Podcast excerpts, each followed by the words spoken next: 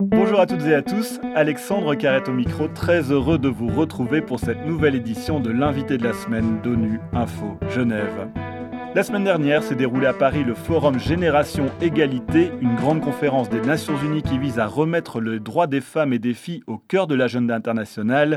Mettre en haut de l'agenda l'égalité des sexes, c'est aussi l'objectif de la campagne intitulée le 8 du mois, There, de la conférence des Nations Unies sur le commerce et le développement, la CNUSED.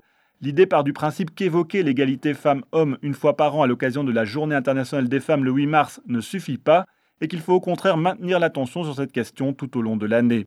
C'est pourquoi nous avons décidé exceptionnellement de mettre en ligne cette émission un jeudi pour coïncider avec le 8 juillet. Dans cette émission, nous allons partir à la rencontre de Fair Trade International et la World Fair Trade Organization, deux des réseaux les plus importants de promotion du commerce équitable. Fait exceptionnel sans mettre en œuvre de mesures de quotas, ils obtiennent des résultats excellents en termes d'égalité de genre. Il y a par exemple une proportion beaucoup plus élevée de femmes dirigeantes dans ce secteur par rapport aux modèles commerciaux traditionnels. Comment ce modèle fonctionne-t-il? Est-il transposable dans d'autres secteurs? Pour répondre à ces questions, j'ai le plaisir d'accueillir en studio Isabelle Durand, secrétaire générale par intérim de l'ACNUSED, et depuis Amsterdam, Caroline Torré, responsable d'adhésion et contrôle à la World Fair Trade Organization, et depuis Abidjan en Côte d'Ivoire, Tenena Koulibaly, chargé de programme à Fairtrade Africa. Ce sont nos invités de la semaine. Isabelle Durand, bonjour. Bonjour. Un grand merci d'avoir accepté de participer à cette émission. Avec Nucet, vous avez donc décidé d'organiser cette campagne le 8 du mois Until We're There, qu'on peut traduire par jusqu'à ce qu'on y arrive. Alors, comment va s'organiser cette campagne? Alors, c'est vrai qu'on a commencé ça le 8 mars en se disant que trop souvent, euh, de manière générale, le 8 mars est un peu perçu comme, euh, je sais pas, la fête des femmes ou la fête des mères ou la fête des secrétaires. C'est évidemment pas du tout ça. Euh, le 8 mars, c'est la journée du droit des femmes, mais c'est une journée par an.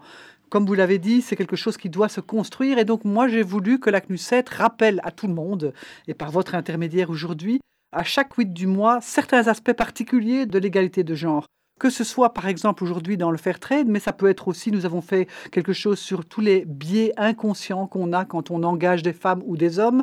On a fait quelque chose sur tout le commerce transfrontalier, qui est surtout dans les pays en développement effectué par les femmes et, en quoi est-ce qu'elles sont en danger dans ces moments. Donc chaque mois, on trouve une occasion, un sujet. Et vous avez parlé de génération égalité, c'est vrai que c'est important. On est après Pékin, longtemps après. On ne peut pas dire que les choses soient complètement réglées et en même temps, il y a quand même des choses qui ont bougé dans la prise de conscience. Seulement, dans les faits, il y a aussi des tensions dans l'autre sens et parfois des reculs qui essayent de s'imposer subrepticement. Des secteurs dans lesquels les femmes sont sous-représentées, que ce soit par exemple la technologie ou l'économie, et si elles sont sous-représentées, c'est pas parce qu'elles sont pas là, c'est parce qu'on va pas les chercher, c'est parce qu'on ne porte pas attention suffisamment à la manière peut-être dont elles s'expriment, dont elles font valoir leur talent. Alors ici à Genève, on est euh, assez nombreuses euh, à la tête des organisations commerce, ben on n'est que des femmes pour le moment.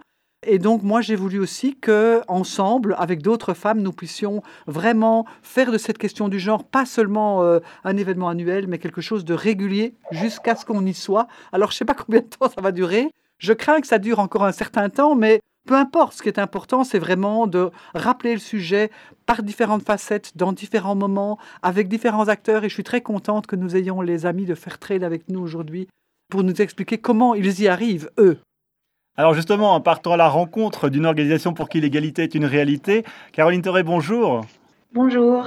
Vous travaillez pour la World Fair Trade Organization qui regroupe près de 400 entreprises euh, sociales dans le monde. Et je le disais dans l'intro, vous avez atteint la parité notamment au sein de votre conseil d'administration avec 50% de femmes. Alors comment y êtes-vous parvenu? Alors oui, c'est 50% euh, de femmes présentes dans les conseils d'administration, que ce soit au niveau de l'organisation de la WFTO ou au sein des organisations membres. Et il y a certaines caractéristiques, des, des traits, l'identité des membres qui peuvent expliquer cette performance en matière d'équité des genres. La première chose qu'ils ont en commun, je dirais que c'est les grands principes du commerce équitable. On a un standard avec des principes qui représentent les concepts fondamentaux pour plus d'équité dans les relations commerciales. Et on a notamment le principe 6 qui porte sur l'équité des genres et qui développe plusieurs critères à travers lesquels les membres s'engagent à ce que l'équité des genres soit une réalité. Ce sont des entreprises qui sont guidées par une mission sociétale, c'est-à-dire que cette mission sociétale, elle prime sur la politique de maximisation des profits qui est bien souvent l'objectif premier dans les entreprises conventionnelles. Et le fait d'avoir cette mission sociétale qui prime, ça leur permet d'opérer dans des contextes socio-économiques ou géographiques, là où le secteur conventionnel ne va pas, et donc de créer des opportunités économiques là où souvent elles manquent cruellement. C'est ça l'effet, je pense. Alors, Tadena Koulibaly, je rappelle hein, que vous êtes euh, en direct euh, d'Abidjan, vous êtes à Fairtrade Africa. Alors justement, comment est-ce que c'est perçu euh, le fait que les femmes aient plus de pouvoir aujourd'hui dans votre réseau, peut-être par rapport à avant? Déjà, au niveau de l'environnement du travail, il n'y a pas vraiment de stigmatisation. Hein. C'est naturel, on travaille ensemble, sans tabou, sans questions sous-entendues. Mais par contre, au niveau du terrain, au niveau du milieu rural, la question est beaucoup plus sensible. En fonction des zones, il faut aborder la question de manière différente. Il y a des zones où les gens sont beaucoup plus ouverts à ce que les femmes occupent beaucoup plus de postes de responsabilité. Mais par contre, il y a des zones aussi où les gens sont encore un peu sceptiques, un peu hésitants.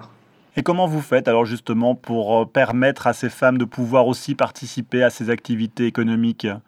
Déjà, nous jouons la carte d'accorder euh, l'égalité des chances aux femmes et aux garçons. Donc déjà, on a pu noter que euh, au niveau de la scolarisation des enfants, le taux euh, de scolarisation de la petite fille a pu quand même augmenter. Selon les données que nous avons, que nous recueillons auprès de nos organisations de producteurs, la scolarisation de la jeune fille a, pu augmenter de 20%. Et ensuite, nous faisons la sensibilisation et euh, au niveau du système d'organisation même des organisations de producteurs, euh, nous les encourageons à adopter des politiques genre. Et sur la base de ces politiques genre-là, il y a beaucoup d'actions qui sont menées en faveur des femmes, en faveur des organisations de manière générale, parce que ces femmes travaillent pour les organisations, donc euh, en faveur des communautés.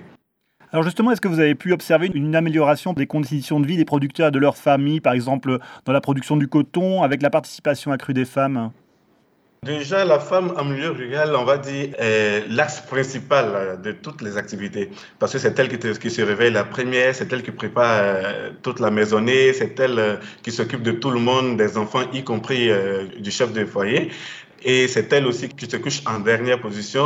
Tout cela nous a donné des arguments solides de conscientisation ou du moins d'éveil de conscience pour amener les hommes à prendre conscience du fait que la femme n'est pas la subordonnée de l'homme, mais plutôt la compagnie. Caroline Toré, comment est-ce que vous veillez à ce que les questions justement d'égalité, d'équité soient au centre aussi de l'attention de toutes les organisations qui se trouvent dans votre réseau partout dans le monde? Un des critères qui est obligatoire, c'est d'avoir une politique pour assurer l'équité des genres au sein des structures. Il y a aussi, bien sûr, la question de la conciliation de la vie de famille avec la vie professionnelle. On lui demandé aux membres de développer une flexibilité, des possibilités pour que les femmes puissent à la fois mener leur vie de famille ou leur vie de mère ou la maternité avec les questions de travail. Ce sont des, critères qui sont obligatoires. Donc voilà, il y a plein de, mécanismes comme ça qui, doivent être mis en place par les membres. Tedena Koulibaly, est-ce que vous avez l'impression que ce qui se passe en Côte d'Ivoire dans le milieu du commerce équitable peut avoir des répercussions sur la société en général, notamment sur le développement des femmes, sur l'autonomisation des femmes? Est-ce que, au-delà du secteur du commerce équitable, est-ce que vous pensez que ça peut avoir des répercussions? Absolument, euh, je pense que oui, parce que mais pour l'instant, on ne peut pas forcément parler d'égalité des sexes, mais j'ai envie de dire qu'on tend vers l'égalité des chances et nous sommes sur la bonne voie. Tout commence déjà par la prise de conscience, par l'acceptation de la question et ensuite les autres activités qu'il faut mener pour changer les choses peuvent euh, suivre. Isabelle Durand, vous voulez intervenir? Oui, oui, je voulais vous poser une question. Téléna, est-ce que vous avez l'impression qu'il pourrait y avoir des échanges entre vos expériences euh, en Côte d'Ivoire ou dans la région, mais aussi avec des entreprises de la région, du secteur privé, du secteur plus classique, pour leur démontrer que c'est possible en fait? Avec le secteur privé, euh, déjà nous collaborons avec le secteur privé. Euh, dans nos interventions, il y a plusieurs acteurs. Il y a les acteurs du secteur privé. Euh, J'en veux pour preuve les exportateurs qui sont également certifiés Fairtrade, parce que pour faire partie du système Fairtrade, toute la chaîne d'approvisionnement, tous les acteurs de la chaîne d'approvisionnement doivent être certifiés Fairtrade. Et toutes les politiques qui sont arrêtées s'appliquent plus ou moins, peut-être à des différences près. À tous ces acteurs-là. Pour ce qui nous a été permis de constater, c'est que déjà aussi au niveau des organisations ou des entreprises à vocation lucrative, il y a aussi du changement là-bas. Il y a aussi du changement.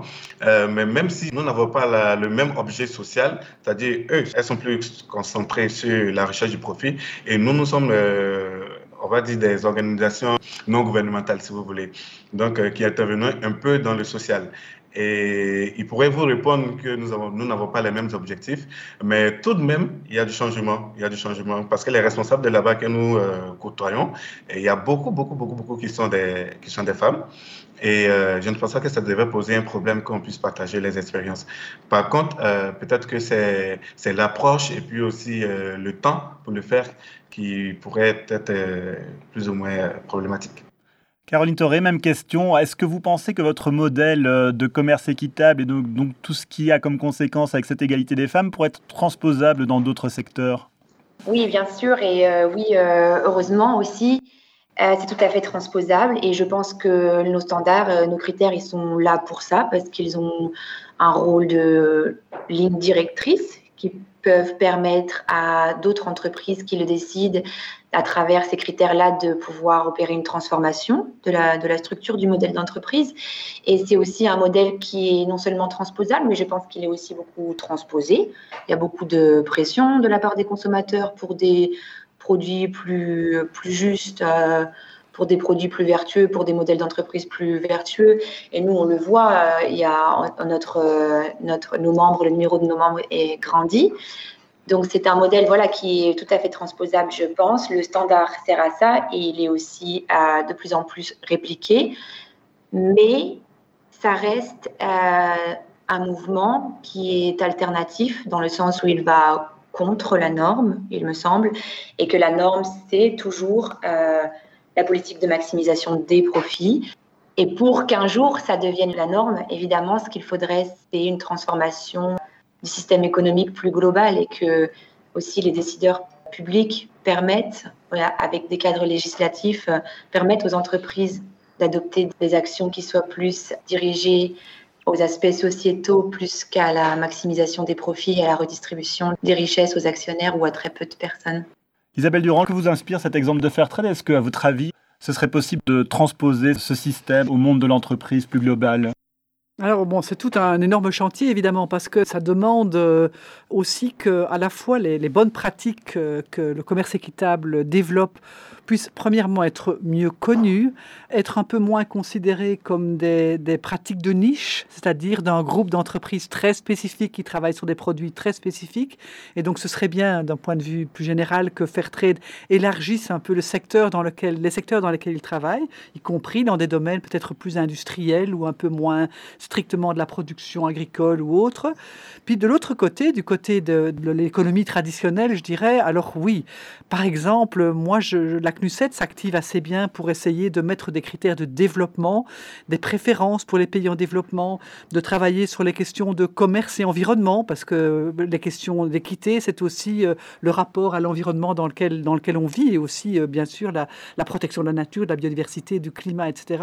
Donc oui, on sent qu'il y a des choses qui peuvent bouger. Peut-être que le Covid nous a aidé, enfin, nous a aidé, a permis d'une prise de conscience un peu différente de ces questions, mais ça reste quand même, comment je vais dire, une grosse machine qui n'est pas facile à faire bouger, ni du point de vue d'une entreprise individuelle, et encore moins pour la législation, le cadre réglementaire qui s'appliquerait à tous, qui demande évidemment des réformes euh, profondes qui, qui, ne sont pas si faciles à mettre en place euh, dans le cadre de, en particulier de la crise que nous connaissons aujourd'hui. Isabelle Durand, Caroline Toré et Tenena Koulibaly, un grand merci d'avoir participé à cette émission dans le cadre de l'initiative le 8 du mois Until We're There de la CNUSED. Et c'est la fin de cette édition. À la réalisation de ce podcast, il y avait François Soubiguer, Anna-Sophia Hauert à la préparation. Je vous donne rendez-vous vendredi pour le journal de la semaine. L'actualité des Nations Unies continue sur notre site web ungeneva.org et sur le compte Twitter en français ONU Genève. À très bientôt.